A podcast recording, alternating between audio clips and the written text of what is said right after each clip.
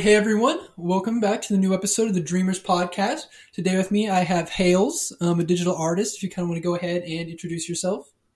Yeah, um, my name is Hailey, but I do go by Hails. At least most of you probably know me as Hails. um, I hate the term, but I consider myself a multiple disciplinary artist. Nice. So then, kind of talk about your journey. I mean, we kind of talked a little beforehand about how you're now in film school, um, but you also do, you know, a ton of mm-hmm. digital art um, in a lot of different uh, styles and formats, and I'll kind of get into that later. But kind of talk about how you started your art journey um, in general. I I started doing art. I feel like professionally in middle school. Um, I went to an arts um, performing and visual middle school uh, back in Houston, Texas, is where I'm from originally, and I had a, a lovely uh, art teacher there who basically just helped me realize that art was a potential path, like career path. Um, and from middle school, I went to a performing arts high school where I trained under a bunch of just like amazing, like either award winning professors. I consider them professors based on their credentials, even though they were just teachers then. Um, but uh, like award winning professors. And I slowly started making like video essays and video journals um, that kind of brought me into this film world. I used to love writing. Um, in middle school, actually, I wrote like a 60 page short story. And like in middle school, you're 12. and I was writing something that was like 60 pages on my own. And I was like trying to get every one of my English teachers to read it. Like, please look over it. It's going to be the next best thing, right? Oh man, I actually recently reread it and it's terrible, but but it's it, yeah, that... for a middle schooler, it's sixty pages. It's kind of impressive, right? Yeah. Um, mm-hmm. but yeah, I always had this like love and affinity for storytelling. So naturally, when I was in high school and making those like video essays and video collages, it just kind of formulated in, man, I should go to film school. Um, so now I'm out in Atlanta, Georgia, uh, majoring in film and television and minoring in dramatic writing, which is like scripts and stuff like that.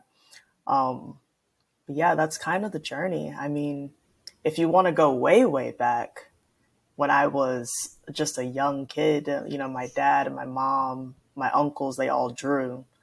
Um, so I feel mm-hmm. like that's probably the beginning of it. Is I was in around art my entire life, basically. So Mm-hmm. That's where you get the little bit of the digital media, you get the painting, you get the video, and you know, you can kind of mm-hmm. see all of that journey on my page, you know.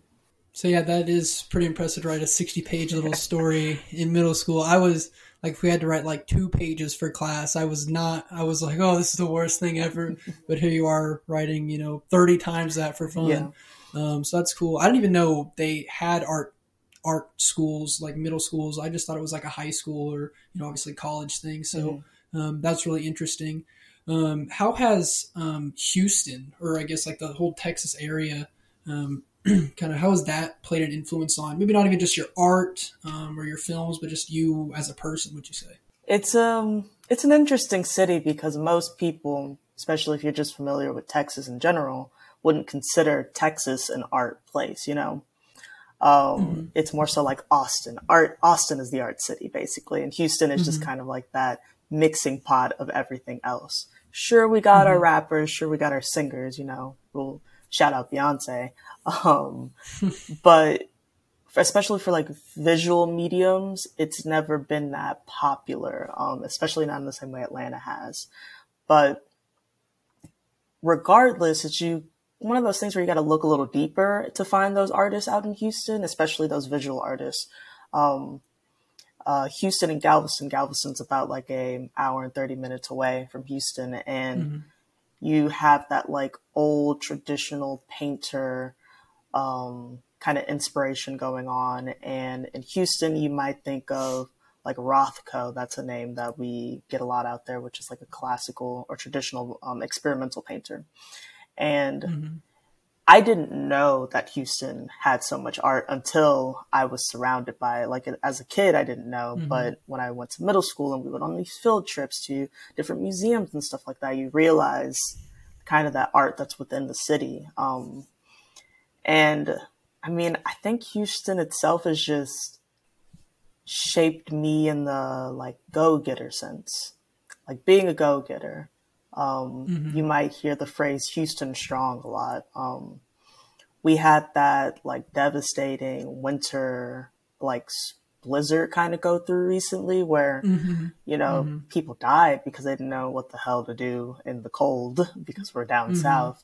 Um, but you also had a lot of people that were like working together to like keep people warm, keep people fed, driving on these icy roads and stuff like that. And that's kind of the mentality that Houston brings is just like help helping each other and like being a go-getter, like working as hard as possible to make things happen. And I think you see that in a lot of the artists that come out of there too.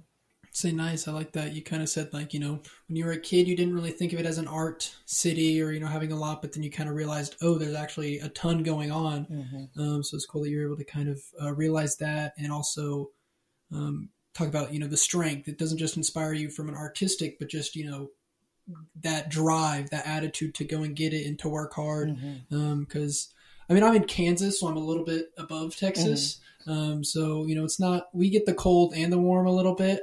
um, so we're kind of used to that. But yeah, I had an online teacher that he was based in Texas um, when that was going on, and yeah, for like two weeks, he we just had to cancel class because he was like, you know, it was uh, terrible with everything going on down there. So it was cool that you're able to kind of, you know, use that as an inspiration to kind of um, and drive to you know kind of reach your goals and how people working together can really do so much and make a big impact. Um, how would you compare it to, I mean, Atlanta? I mean, you kind of talked about it in Georgia. What would be kind of the biggest difference, you know, from you going from Texas to there?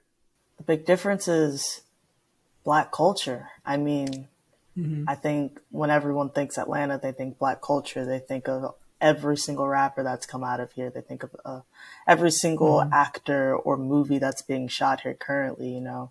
Um, we call Atlanta kind of Black Hollywood, basically, because that's where mm-hmm. a lot of Black productions are being gone, like shot and gone on. Um, we have Marvel movies shot here, and mm-hmm. in comparison to Houston, Texas, not not a lot of that is going on.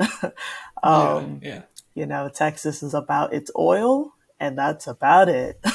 if, to, just to keep it friendly, it's about its oil, and uh-huh. that's about it. Yeah, um, yeah but but Atlanta is so so much more richer in the sense that it it's got ten times more art than Houston. It's got mm-hmm.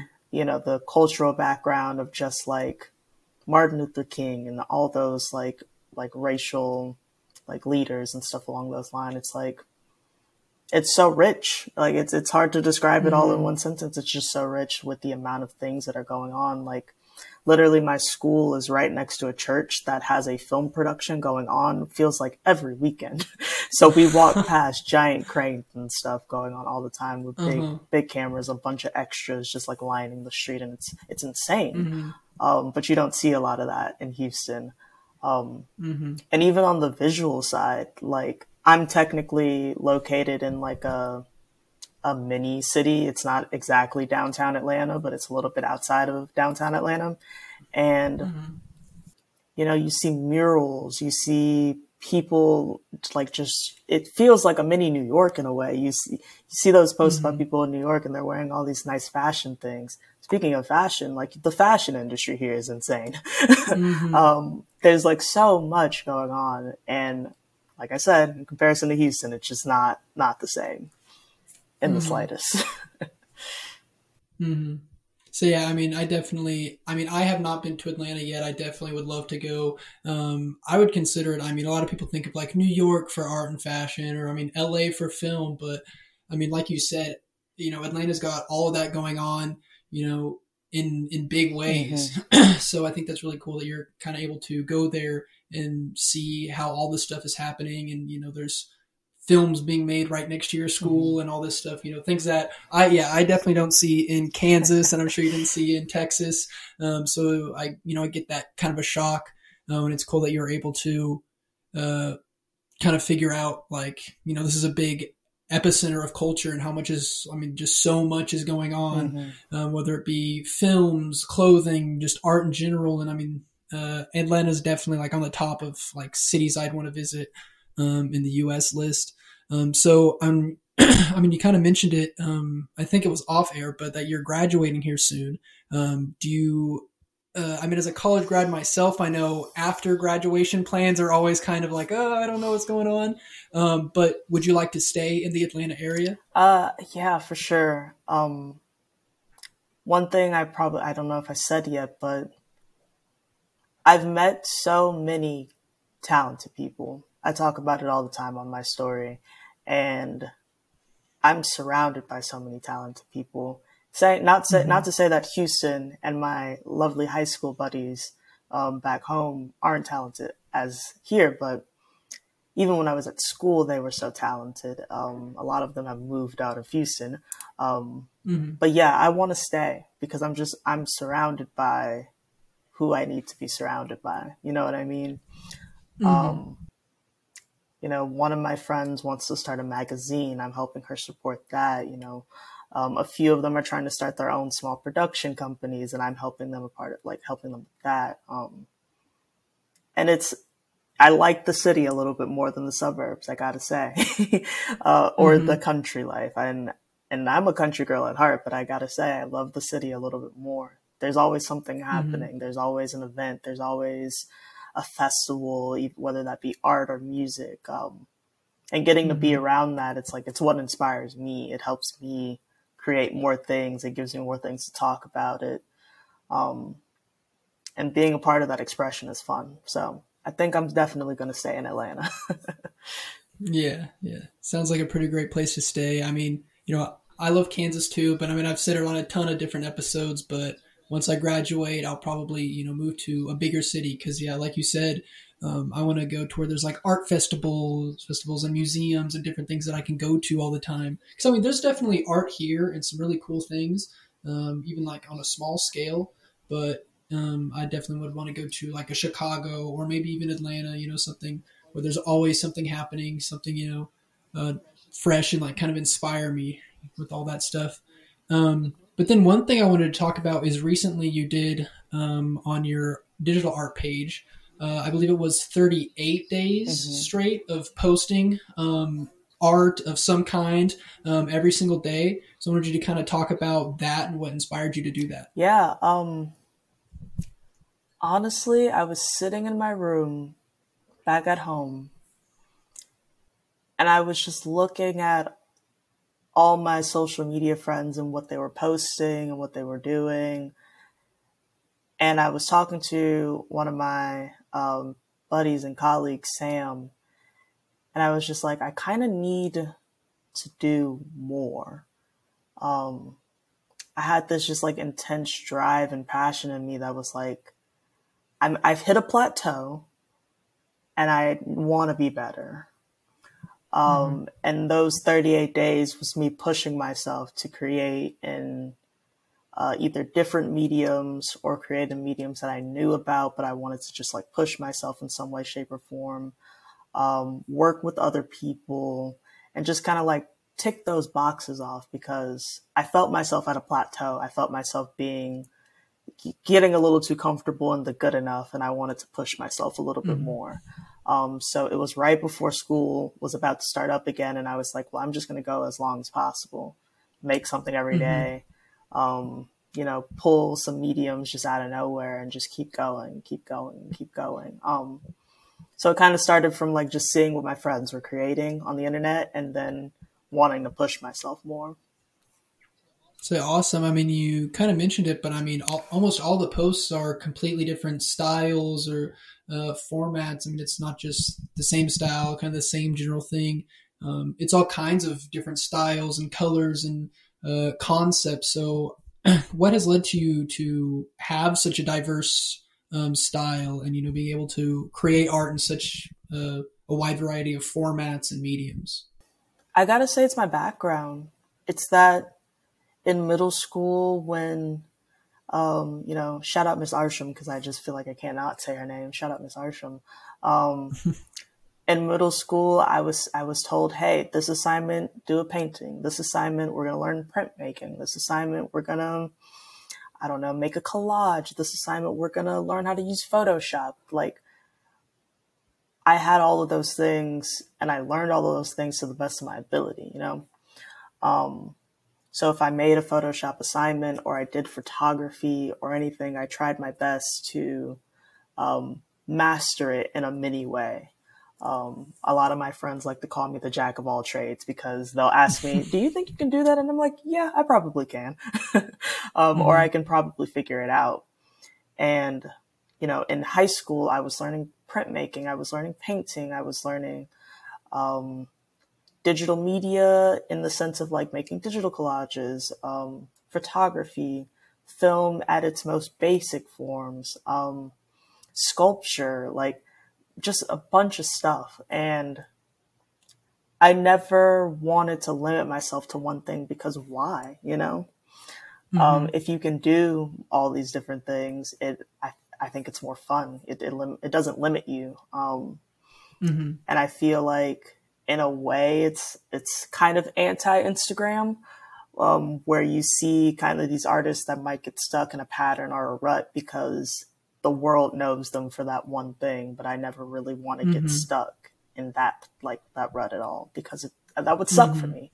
Me personally, it's like uh, these guys post and they want to do something else. They they will type about it. They'll say in their captions, you know, I'm kind of tired of doing these drawings, but this is what you guys mm-hmm. want. I'm like, that's not how you should live at all, not in the slightest. Mm-hmm. So so yeah, that was uh, something I actually talked about with um, one of the recent guests on the episode, and he said he was talking about you know there's certain art that you know will do well, like if he just draws pictures of rappers mm-hmm. um, in like a certain style that he's he likes, then he knows that that'll do well, and eventually he could you know get really big from mm-hmm. that. But he's like, I kind of don't want to keep doing that. Like I that was my old style. I'm trying to do something new now, and so you know there's kind of that you know like you said that anti Instagram kind of you know it's you versus the algorithm. So i like how you kind of pointed out that you should pick you always. Yeah. i mean that's definitely something that's really important. Um, but i also just kind of wanted to ask i mean you said you know being the jack of all trades and having all those i'm sure helped lead to you know not feeling burnt out because you're able to do so many different things. Um, but whether it be during that 38 days or just in general how do you kind of overcome any like art blocks creative blocks i journal a lot um, not only for art, but just for my mental health in general. And I think something that happens when you get those art blocks, I call them kind of plateaus, um, is you you feel like you're not expanding or you're not you're stuck because you can't expand or you think you can't expand. Um, but you kind of have to push yourself to expand. With with my background of just been doing art for so long, I'm kind of just aware of the idea of sometimes you're going to make something and it sucks. mm-hmm. um, and the way you get through those artist blocks is by continuing to make things, even if they do suck. Um, so I write and I remind myself of all the things that I've like achieved in my past or the people who have seen who have seen my art. Um, but I also just keep making things. I, I have a journal in my hand all the time. My friends will see me doodling in the middle of class. It's and that they're not always good, um, mm-hmm. but it's something, you know, and it's something that kind of reminds yourself that you can do art. You are good at it. Just keep doing it. Keep doing it. The second thing is, or third thing rather, is like being inspired. You have to look at other art to make that like your own art better. Um, mm-hmm. Whether that's watching movies, whether that's reading books, whether that's you know looking at what your friends are doing on Instagram, whether that's looking through Pinterest, whatever it is, like you have to look at other art. You got to go to the museums. You got to you know learn about the people who came before you who were doing these things um, before you in order to make your stuff good and to also just improve and see what else is out there. Um, I probably do a scroll on Instagram for at least 10 minutes a day and I have like my little favorites tagged because that's a fun new Instagram feature. Mm-hmm. And when I click on that, it's all of my friends and all the things that they're creating or all the creators that inspire me. And I scroll through that. I'm like, dang, I didn't know that was possible. Or that shirt's really cool. Hmm, maybe I could do mm-hmm. a drawing like that. Or, all right, pixel art is back. Like, let's do some pixel art. So I'm just mm-hmm. like scrolling and scrolling and you, when you see all these things, it's helpful because it's inspiring, and you're like, okay, now I know what I want to make next. Now I know what I want what I want to make next. what you said kind of reminded me of a recent tweet I saw where it was a screenshot of a tweet. Um, and it was from, I don't know, I think some like Dungeons and Dragons podcast or whatever. I don't know, something. Um, and they just tweeted, then they're like, your first podcast is going to suck. Your first video is going to suck. And then there was a list, like your first story, you know, and so on and so forth. Like, you know, it's not going to, you're not just going to come out the gate, you know, hitting home runs. It's going to take that um, drive and passion and that hard work and kind of, you know, developing, uh, whether it be even, you know, one specific style or just kind of your whole, you know, your jack of trades, you know, Mhm. being able to have all these available and, you know, figuring out how to best use them when um, is important. Um, and then also, I mean, kind of, I mean, you said uh, being inspired by other artists is a huge thing, um, and that's one thing that definitely, I mean, obviously, all the artists and you know musicians and people I follow, um, you know, push me to do it every day. And then, I mean, even just going on my uh, the Explore page on Instagram, Mhm. like I could just go on the Explore page, and it's just like all these crazy artists, you know, doing. Uh, the most insane illustrations, 3D renders, Mhm. and I'm just like, wow, like I could just sit there and like follow and like people all day. Mhm. Um, so yeah, there's a ton of stuff, and I think that's one of the best things about Instagram or social media is that you can really see what people are doing, Mhm. um, and it can obviously be used as something where you know if you don't have that positive thinking, you're like, oh, I can't do this, I can never do this. So that mindset is definitely something I think is important um, as well, but. I think once you get past that, you can definitely use it as something like, oh, they can do this. Well, I can do this too. Mhm. So let me try it. And, you know, like we said, it's not going to be great at the beginning. It might not be great the second time or the third time, but that fifth time might be insane. The tenth time might be even better than that original piece. Mhm. So I think, you know, consistency and positive thinking is a big thing. Um, and then I also wanted to talk about, you know, related to that is, um, you got some of your art was based on different musicians and other artists and stuff. Um, so, and they kind of noticed you or liked it or commented. So I was curious, like with Tobe and some of the other artists, you know, how did that feel to kind of get that, uh, recognition from them seeing your pieces? Yeah, um, that was so much fun. Um, especially because Tobe, I love, I love Tobe. I Mhm. say that from my chest, although I'm not yelling it. Um, he, especially with him, because he's very for the culture and for the community. He's from Houston, so kind of having that connection. Once I got that first comment and repost and DM, I told my mom, and she like went insane because we like love this man, love his music, and he recently did a Mhm. Netflix show, and it's just like ama- He was like shooting at a ship. Shipley's down the street from my house, right, um, back in Mhm. Houston. So getting that recognition is like insane, but it's also a reminder to keep going, um, keep Mhm. keep keep working. Um, a lot of them who did recognize or support or repost or comment were like, "This is sick! Like, keep making more stuff." Basically, um, Mhm. and a lot of them have extended kind of a branch that says, "Hey, you know, when you're done doing this or when you're done with school, you know, let me know what you're up to, so we can maybe link up and like chat and stuff like Mhm. that," which is insane to think about. um, Mhm. because I think sometimes we forget that, you know, these artists and these musicians, they're people too. And when you get to talk to them on that kind of level, it's like, damn, like you see me, I see you kind of situation.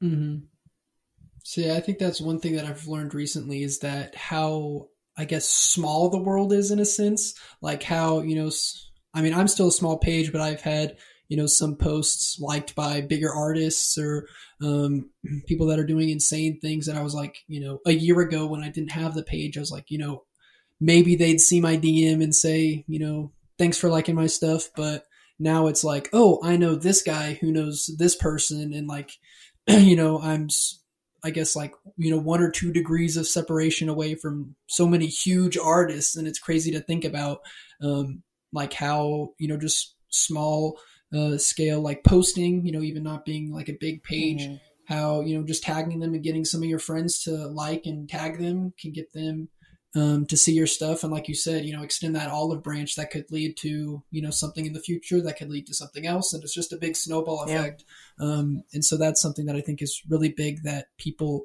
people just kind of especially when they're trying to grow an online following i think worry too much about oh i got to get so many followers and so many likes but I mean, there's people that, you know, have a few hundred followers on Instagram, but, you know, in real life, mm-hmm. they have, you know, they're doing crazy deals and all this stuff with, you know, large names. So I think it's important to kind of realize the, the pros and cons and kind of the differences um, between the big following versus you know actually being able to do um, crazy stuff. Yeah. So it's cool that you know. I would love to piggyback on that. Um, mm-hmm. I I kind of said his name earlier, but uh, the internet probably knows him better as Reno. Um, mm-hmm. Is a guy I've been working with, um, Sam, and I I have to piggyback off of that because I think another part of that like internetness and Instagramness is you have to be real and he is one of the most real people that I see on the internet, and he is my buddy, mm-hmm. and I love him to death. Um, and it's you gotta just be keep doing that. Like, in order mm-hmm. to grow, in order to do literally anything in life, you kind of have to be yourself as much as Instagram or the internet wants to tell you not to be. Um, but yeah, you gotta be yourself. mm-hmm. So yeah, shout shout out Reno. I've also been a big fan and following him for a long time. Um, and yeah, I totally agree. He's one of the most real people. Uh, I mean, I'm not as active as I would like to be in like the, his Discord, but you know, he's there and he's always showing love to people and giving advice. And um, I have talked to him in the past about being on the show, and so hopefully, I'm going to try to set up something soon because he's someone that I would love to you know pick his brain and really see because I think he's you know, one of the most interesting artists and people I follow, and he's still so young and has already done so much. I know the next 10 years, he's going to be insane, huge. He's going to be huge. So shout out Reno. Um, and then I also uh, wanted to mention in one of your posts, I believe you, or I guess there was two or three related to kind of products. Mm-hmm. Um, you did like the uh, the denim lope, like the hat with ears. Um, you did like the cloud shoes. Um, so I'm curious as to in the future if that's something that you would like to get into, whether it be clothing or something else entirely, but any type of like physical products. Yeah. Um, I've always had a little bit of my hand in the fashion world, and um, honestly, working with Sam is how I've had more of a hand in it. Um, mm-hmm. I've done a lot of just like uh, digital designs that people can put on t-shirts and something along those lines. But with making my own stuff, it's always been um, trying to think a little more, a little more innovative, like doing something a little different. Um, with the hat, for example, I was like, I kind of want my own ear hat. Like that was, that's just kind of a thing right now, having mm-hmm. the cat ears or mm-hmm. the bunny ears or something along those lines. Um, and I was like, well, I want to make one for myself. And so I have what I call the denim lop. And you know, the fun part of the, that, about that project was uh, coming up with the idea, actually physically sewing it myself, um, and then getting my sister, my younger sister, to shoot the pictures for the poster design that I made for it. Mm-hmm. Um, and same thing with the shoes. Like, um, I always considered my like fashion esque brand called Cloudy. Um, that's with three eyes. Mm-hmm for why I don't know, but three eyes. Um, and the shoes are same deal. I made um, some like Air Force Ones kind of a, a while ago. If you, it's like one of the first things on my art page, um, mm-hmm. and I was like, well, I want to do another rendition of a shoe, and we got these like um, I can't remember who did it. I don't know if it's Adidas. They're like kind of ones that look like a golf ball is it Adidas that, that did that? Yeah, I, I want to say it's Adidas. okay, I think so. We'll correct ourselves later if it isn't uh-huh. Adidas. Um, but we've seen that kind of like new 3D shoe form shape, and I was like, I kind of want to do something like that, mm-hmm. but a mm-hmm. little more me. Um, and so I did that like fluffy cotton ball cloud um, shoe, and literally it's me going to Goodwill, finding an old pair of shoes, putting cotton balls on them making it look mm-hmm. as cloud like as possible, and then taking those pictures again with my little sister, um, throwing them in the air so I could get the right picture at the right time. Um, mm-hmm. But yeah, products is something I'm definitely interested in getting a little more into. Um, like like I said at the top of this, I consider myself multidisciplinary, but I think my core things or my core interests are fashion, storytelling, and music. um, which is like music. Whoa, where did that come from, right? mm-hmm. um, but yeah, those are my core things, and I'm interested interested in kind of like branching into those things as well. Mm-hmm. So, I mean, we've talked about a little bit of the storytelling at the uh, at the start of the interview. We just talked about the fashion. We kind of talked about you know inspiration mm-hmm. from some of those musicians and stuff. Um, but now, I mean, you mentioned being in film school. Yeah. We got to talk about uh, the movie uh, Off the Field. You want to kind of give a brief overview about that and how that came to be? Yeah. So, um, as I'm in my senior year of college, uh, you get to make a capstone. And to kind of like sum that up for people who would know what that is, it's like, I feel like for normal schools, you might have like the big presentation or the big paper. But for me, I get mm-hmm. to make mm-hmm. a film. Um, and this is like the final film that I get to make. And something that I realized while being at film school is like, while I love writing scripts and telling narratives and kind of creating these characters and worlds that gets to exist. I really, really love telling other people's stories. Um, last spring, I took a documentary class with a several time um, Emmy winning, several time Emmy nominated professor. And Whoa. she she like kind of changed my world around because here I was ready to go mm. into the film industry, be a PA, you know, lift some sandbags and put some things on trucks and stuff like that and work my way up mm. to mm-hmm. being a director. And then she, you know, looked at me in the eyes and said, actually, I think you're supposed to be a documentary person. and I said, wait, mm-hmm. hold on. Are you sure? Um, and after taking that course in that class, I was like, yeah, she's right. I'm, I'm meant to help tell other people's stories. Um, so off the field came because of that class.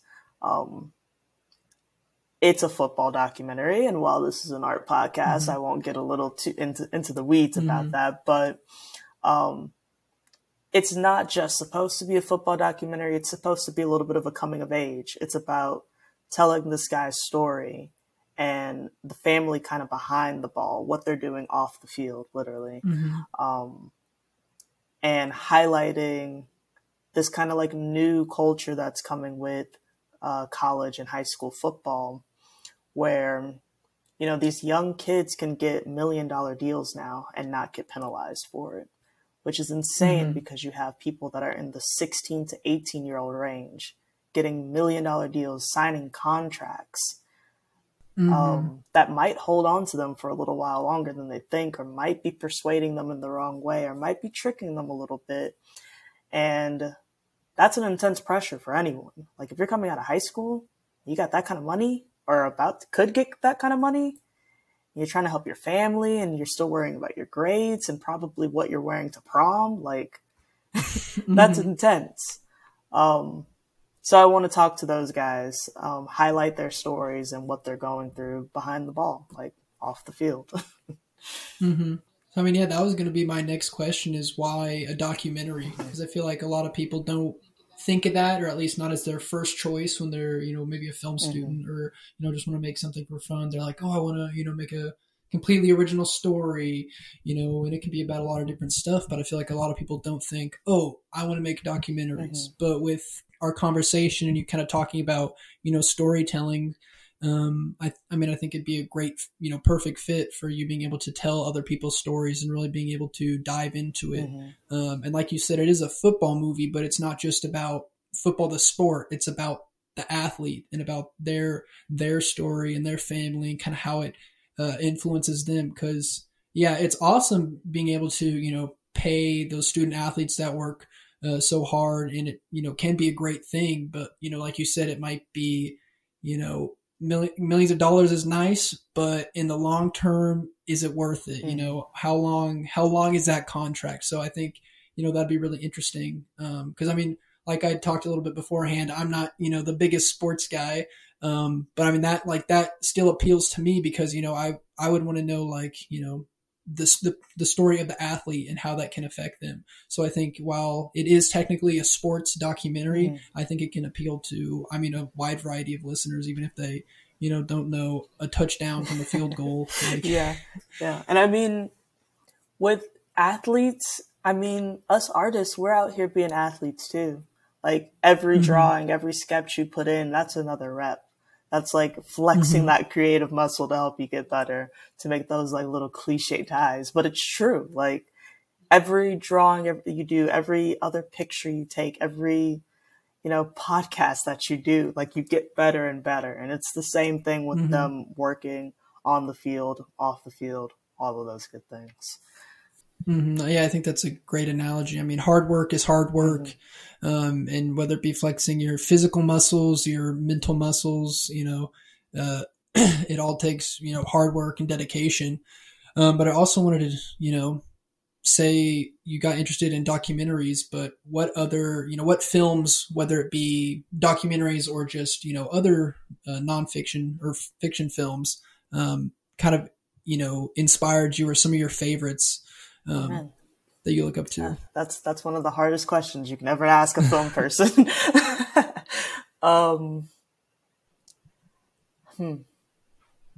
I think towards the beginning, it would probably be The Help, directed by Taylor Tate. Um, or is it Tate Taylor? One of those directions. This is how his name how his name goes. Uh-huh. Um, uh-huh. It's got um, Octavia Spencer in it and like a bunch of award winning mm-hmm. casts. And it was one of my favorite stories when I was younger because it kind of highlighted an interesting and kind of almost funny but black experience that was going on in that like time era. Um, I just remember watching it and thinking like, wow, I don't like, I don't know, just like, wow. Um, mm-hmm let's see what else I got. I recently um, watched The Good Nurse on Netflix.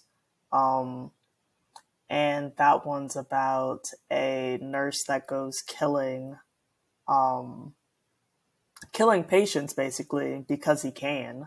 Mm-hmm. Um, and my mom actually suggested it to me and was like, I think this is a movie you like because it's based off of a true story. And me being my documentary documentarian self was like, yeah, I probably mm. would. um, so I watched it and I was like, this is insane. Um, I'm trying to think of some other movies that inspired me. Hmm. Hold on, you know what? I got a list somewhere on my phone of movies that I've seen before. Um, of course, when you ask a filmmaker this question, they either can only think of one movie or none at all. Yeah. Uh, let's see.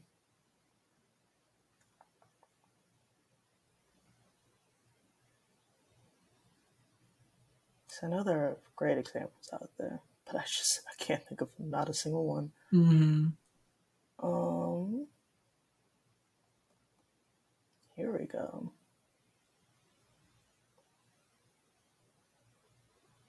Oh man, two great ones. Okay. Um, Good Will Hunting.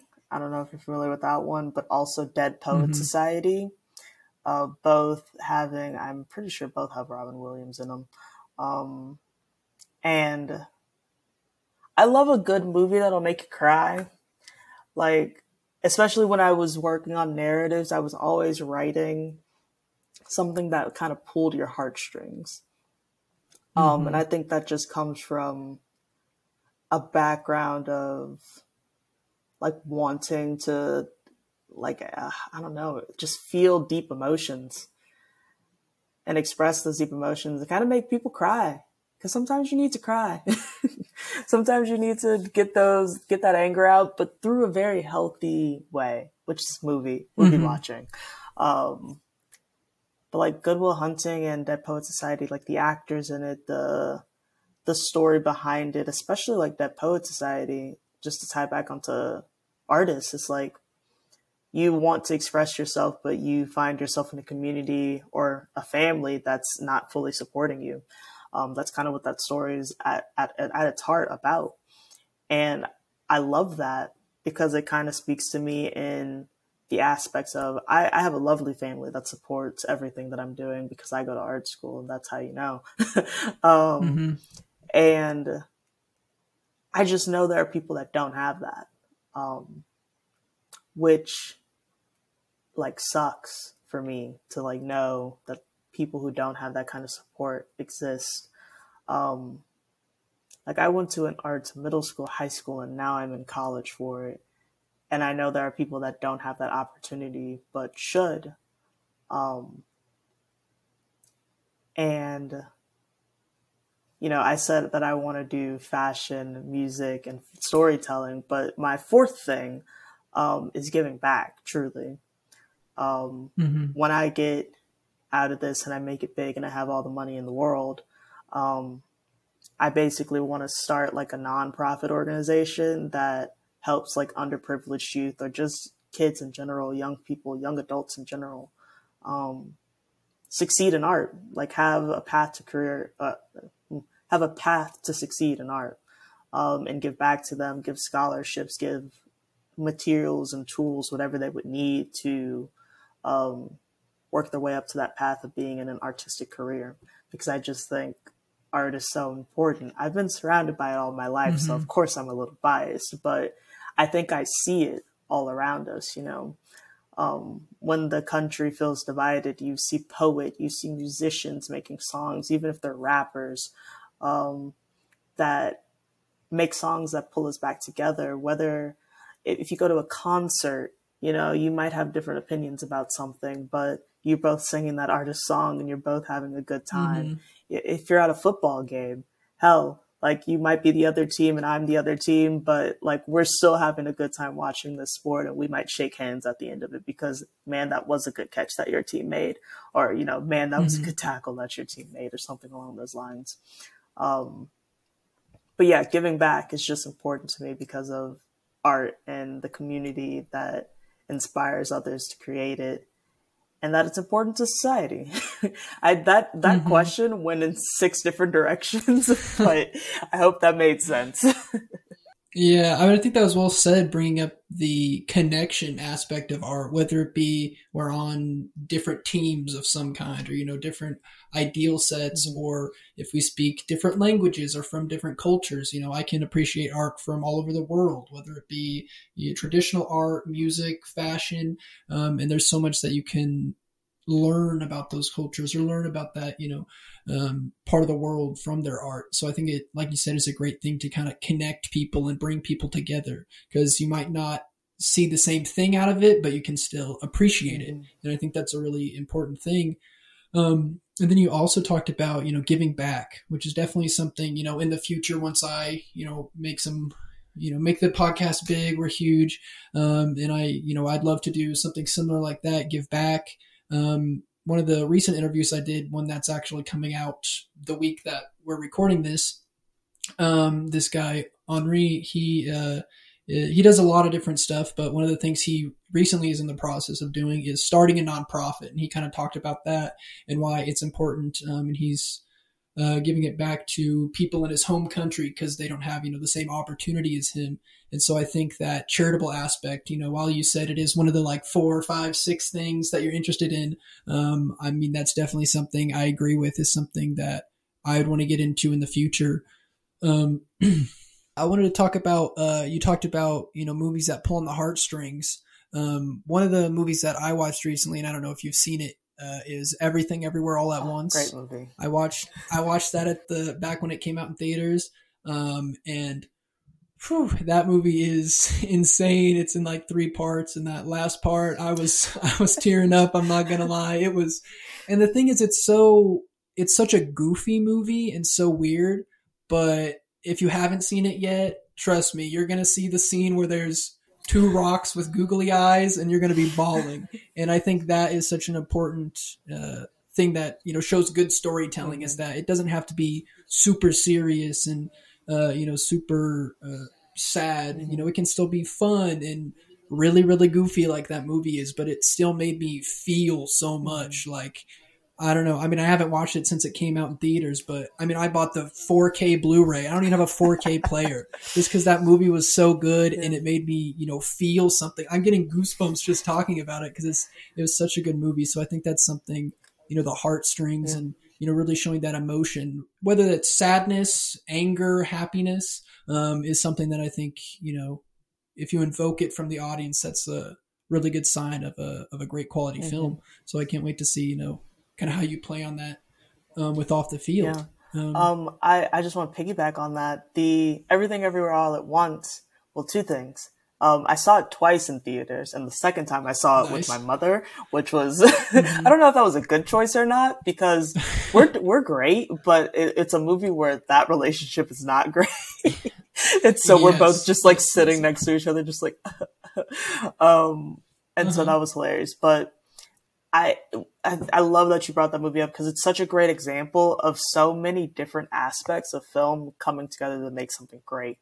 Um, what I love about the film industry and just being a film major is you have so many different teams that you would never think about doing this one thing to make this like perfect product. And that's a great example. Like they, they have an art team. That art team had to go buy a whole bunch of googly eyes so they could put them everywhere. Um, mm. You know, you mm. have a wardrobe team or someone who's working with fashion, who's dressing these people. You have the actors themselves. You have the department that is figuring out what locations to shoot at you know, wherever they put those rocks, whether that was CGI or not, I, am not positive, but um, wherever they placed those rocks at, or where they shot in the laundromat, like someone had to go find that location beforehand. Um, you got the directors that are actually working with the talent. You have the lighting team, and I got to say, the lighting team on that movie is phenomenal.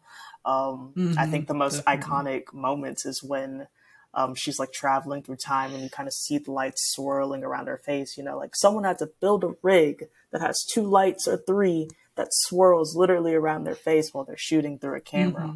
Mm-hmm. Um, and it's, it's a creative, like, scene. You have a, when you're on set, you have people who are chefs who are feeding you every day. um, mm-hmm. you, you have the makeup team, you have, um, just every other every other person who's helping on like so many teams, so many departments. Mm-hmm. Um, it's a team sport. It's what football is. Back to my other tie, um, because you have all of these people working to make this one thing, um, and it comes out and it's beautiful. And you might not recognize that. Oh, the lighting team did this, or the sound department did this, or the editing team did this, but it comes together to this one beautiful thing and it's so much fun. It's amazing. Like it's glorious. mm-hmm. Yeah, I think that's important. That you know, it's not just the director or you know that you know just a handful of people. It's everybody. You know, people don't think about the talent scouts, getting the actors and getting the locations, and then like you said, building a rig that's custom made to you know fit around the camera and do the lights like that. Um, there's so much that goes into it. I mean, the if you have seen the movie, the robotics of Raccacoonie uh, and everything, um, you know, there's so much that goes into it rather than just you know a person with the camera. Mm-hmm. And so I think uh, that's you know an important thing to kind of talk about is that there's so much that goes into it. Um, and then I also wanted to you know just ask what is I guess the where are you in progress wise with the film? Yeah, um, so we would call this the pre-production phase for off the field right mm-hmm. now, and basically, basically, basically, we're still um, locking our talent. Um, locking meaning that we're just trying to secure that they are going to be the ones with us throughout the entire process, um, along with planning, scheduling, budgeting, um, so I think people forget a lot of the times that films cost mm-hmm. money to make. Um, even if it's little small stuff like this, like we're hoping for our film to be maybe 15 minutes at most. Um, mm-hmm. But the budget for a 15 minute film could be somewhere around $12,000. And yeah, right, exactly. And I personally don't have $12,000. Yes. Um, but what we do is we crowd fund or you know we talk to people who are really passionate within those communities that we're making these films for and we say hey you know we're making this really awesome thing you know and with your help basically you can kind of like buy my crew lunch or help us get a truck for mm-hmm. the day or you know help us get that lighting equipment or that camera lens that we need or that um that like rig that we need so we can get that extra nice crispy slow motion of a ball being caught in the hands or something along those lines. And you know people look at that and they say well yeah of course they want like they want to support um and give in any way possible. But right now we're in that pre-production phase um where we're basically just like planning making sure our schedule is on point so that way when we are in production and we're actually shooting it flows very well Nice. So then, I mean, I know you're still kind of, like you said, early in that process, but what would you, what would be the biggest piece of advice that you would give to an aspiring, maybe high school student that wants to start making, um, you know, little short films with their friends? You know, what would be like the number one piece of advice that you would tell them? Do it. Um, not to not to steal from Nike, but just do it. Um, mm-hmm. Mm-hmm. We have we have the power of 4K on a device like this. Um, mm-hmm. You don't need as much as I've just talked about it. You don't need a fancy equipment. You don't need, you know, I have a DSLR that I shot an entire documentary on, which is just like a normal camera. Um, mm-hmm. you don't need a giant team. You just need someone who can press record. And honestly, you don't need actors. You can go get in front of the camera. mm-hmm. um, one of I, one of my the advice that I'm going to try to give is the advice that one of my filmmakers this quarter, um, my film professors this quarter has given um, our class, and it's just go shoot it. Like whatever your idea is, like write the script down, get a camera, whether that be your phone or your DSLR, um, you know, practice and rehearse a few times, maybe get three or four buddies and actually shoot it. Um, you might be familiar with just like some of these film festivals, and the biggest one I think I can think of is Sundance.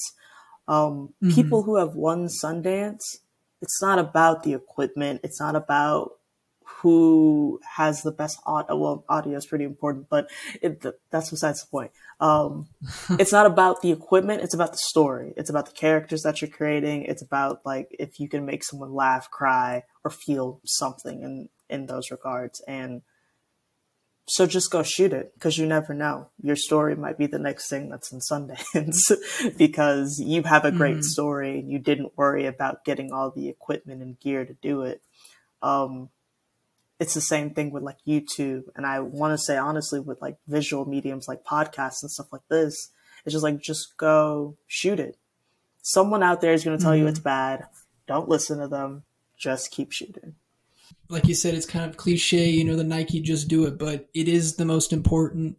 Um, I mean, I personally started, and I've talked about it a little bit before, but I had a friend that he wanted to make a podcast and he uh, saw some like graphics, basic basic graphic stuff I did for like a class project, and he's like, "Hey, you know, uh, I'd like for you to edit this," and I didn't know anything about editing video. I could use Photoshop a little bit, and he's like, uh, "You know, hey, like that's okay if you want to learn," and that's kind of how I started doing like his podcast, and then after doing that for a while.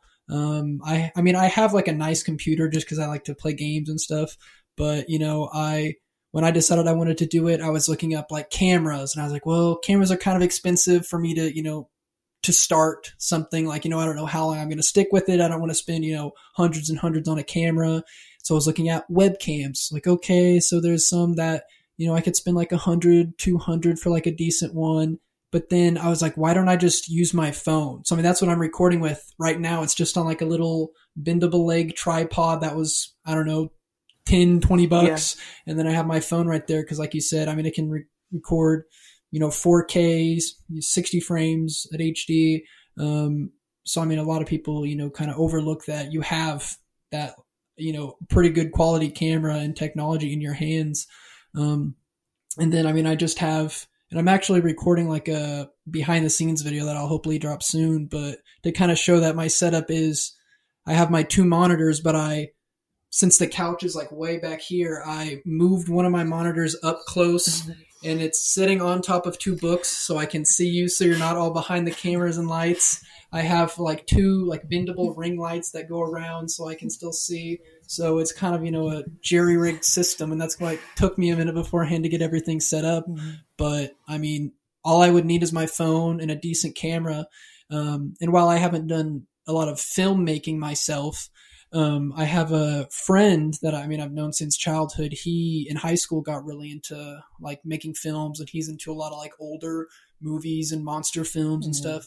Um, and he would always drag me into filming stuff for him. And sometimes I'd you know not be super excited, or you know we'd go film stuff in public and you know uh, look like goofballs. But I mean, he just had like a little cheap little camera from his school and like a his you know cheap laptop and he made, you know, a ton of really cool. I mean, literally no budget for those yeah. films. It would just be like me, him. Uh, either he would be in the shot and I'd be recording, or vice versa. Maybe if we were lucky, we could talk like one or two people into helping us film a shot. So it was kind of cool to be able to be a part of uh, that, you know, really low budget filmmaking and all the stuff he was able to do. Um, and I mean, even with those low budget, you know, pretty basic edited films, he was able to uh, he got offered like a half ride scholarship to like some uh, university at uh, in Kansas City. He ended up not going, but I mean, it was still insane that his little cheap, you know, really basic, basic video camera um, videos were able to, you know, allow him to get that opportunity and to do that. Mm-hmm. So I think it's very important that um, we kind of put that message out there. Do it. Like, I mean, I know it's cliche, but you know, if I didn't just make the first episode. Like I didn't know anybody in the art world. Like I followed a bunch of people and so I was like, you know, just started messaging people mm-hmm. like, Hey, would you like to come on? Hey, I love your stuff. And a lot of people didn't even see the messages, you know, didn't reply. But then I got, you know, some people that did. And now it's built up to the point where, you know, I have to like turn people away because I just don't have the time to make all the interviews for people. Um, so yeah, I think that's an important thing. And I mean, I talked about it earlier, but like that snowball effect is very important. So just that hard work and just, you know, keep at it. Another thing is you got to think about, you know, a hundred years ago, it, yeah, about a hundred years ago, it was really hard to make a film. you know, mm-hmm. you had actual film stock, you know, physical pieces of paper basically that you had to mm-hmm. put into a machine that was really big and really heavy and walk around with that thing and physically mm-hmm. crank it in order to make these films. Um, and now you don't have to do that anymore. It's in the, you have the entire filmmaking industry in the palm of your hand now. Um, mm-hmm.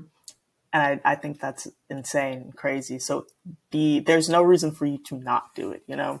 Um, same thing with just digital medium. Like you might not have an Adobe subscription, but there are free programs out there that you can mm-hmm. download. Mm-hmm um, and you can start posting on that. And it costs nothing to post anything on so- social media. Um, and I love that you talked about your rig because I'm doing a very similar situation where I have 2 uh-huh. books stacked up. So you're eye level with me. My like uh-huh. lamp is over here. It has a piece of tissue using it to make the light a little bit softer. nice. um, but yeah, we've got an, you know, this is my mic obviously, but like it's a, it's mm-hmm. an interesting little rig over here too. But yeah, like there's, there's nothing in this day and age that can stop you from doing what you want to do. Like, but maybe money, maybe, you know, maybe mm-hmm. money. But if you don't have the money, there's t- probably 10 other ways you're just not thinking about it. Mm-hmm. So, I mean, yeah, that's something. I mean, yeah, the film editing, like you said, like I, before computers and that kind of editing, I don't, I don't even know how some of those old like effects and stuff were made with the actual physical film editing. Um, I mean, it, some of that stuff seems hard to do now, and back then with you know what they had, they you know had to be super creative. Um, and then I think I even talked about it on a recent episode too. But yeah, like if I wanted to make a podcast, you know, ten years ago, uh, you know, from from Kansas and being able to interview people remotely, I mean, maybe I could call people up on Skype and record the audio, but other than that, I mean, I wouldn't be able to, you know, do it with Riverside and some of the programs I use now, and you know having Adobe and be able to edit, you know, so uh, simply. So while there is you know that hurdle, especially you know can be money, there is a lot of ways and you know free alternatives to a lot of those programs and stuff um, that I use. Um, so I think it's really important that you know being creative with not just the art or what you're doing itself, but also yeah. how you do it and how you go about it is uh, something that's really important. For sure. Um, so then I guess kind of start getting to wrapping it up. Um, I mean, you have the off the field uh, coming sometime next year. And then uh, also, I'm sure busy with you know just school in general. Um, as a college student, I know how that can be. Um, but I guess other than that, what is something that you know next year, other than the film, or you know something that you are interested in kind of pursuing more, or kind of a goal that you have for yourself? What is uh, another goal besides my film? Because right now it's just graduated at this point. yeah, yeah, I felt that last year. I felt that. Um, well, I know in the art world, my friend is working on a magazine release. And that's all I can say about that because we've got some lovely little NDAs, but that's something that I'll be working on um, with her. Um, basically, eventually hosting a live event in part partnership with the release of the mag- magazine. So that'll be happening sometime th- uh, next year. Um, but goal wise, I think, especially personally goal wise, I think it's just to keep working with people, like expanding my network in the same way that I do at school, either over social media, getting to talk to more people like you. Um, because you can't really do anything by yourself. Mm-hmm. Um, that's something I've learned in the creative world is, you know, you have to have other people around you. And if you don't, like, you're, you're bound to screw up at some point. like, it's just the inevitable truth. And yeah, I just keep making connections. I love talking to people. Mm-hmm. Um, I love helping people. You know, a lot of the like younger people who follow me on social media always hit me up and I'm like open doors like let's talk about your art um, one of them the other day sent me some photographs that he did and I gave him a little mini critique and that's just that's fun for me um, that whole like giving back aspect and I know I don't have that nonprofit right now but I can offer my services of the 10 years like 10 plus years at this point of knowledge mm-hmm. that I've been gaining since middle school um, and give it back to people who are still you know, starting out or learning something along those lines. So networking would probably be my biggest goal.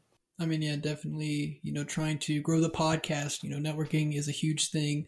Um, and I mean, that was kind of the goal originally with the podcast is like, I followed all these, you know, cool designers and creatives and musicians. And I was like, well, I'm not really a great traditional artist. Um, I'm, you know, haven't really made music.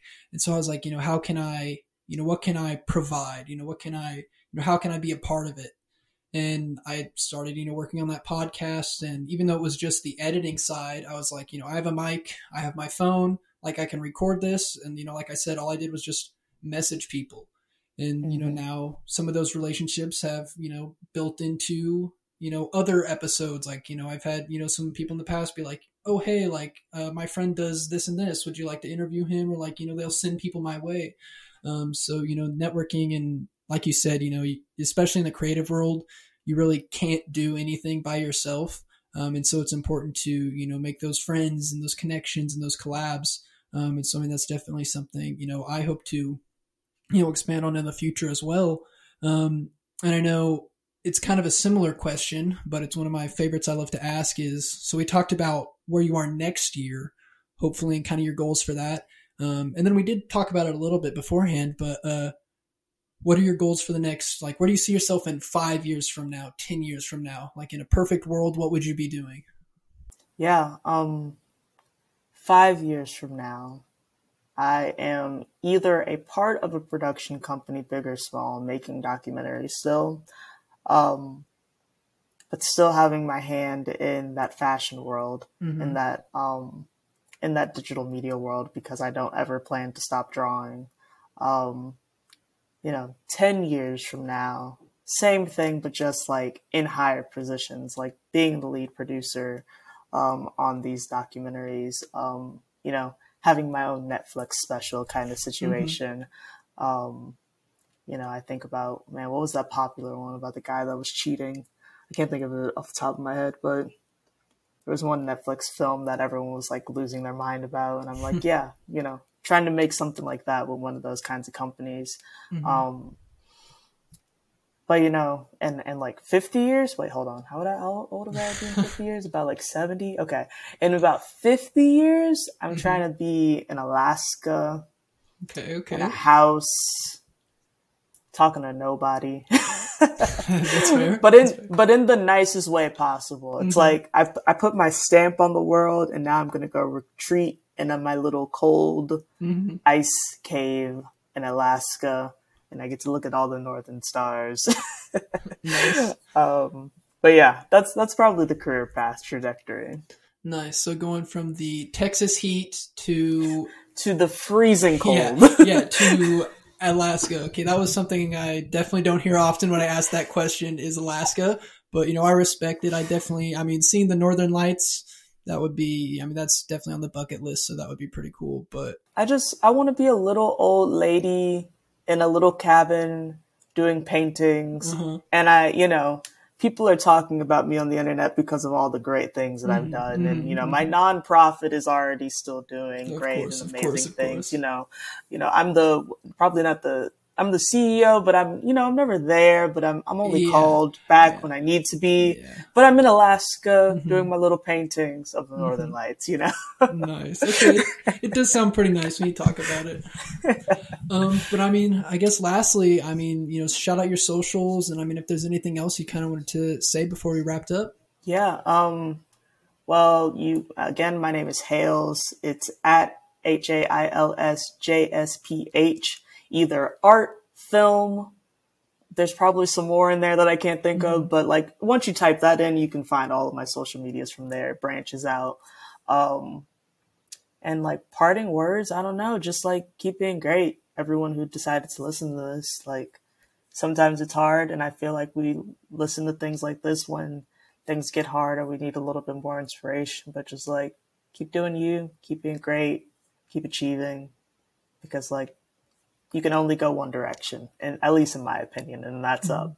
Well said, and I mean, like I said, thank you for taking the time out and coming on the show, and you know, kind of talking a little bit about yourself, and you know, hopefully inspiring the listeners of the show. So, thanks for coming on. Yeah, thank you for having me, Colton. I appreciate it.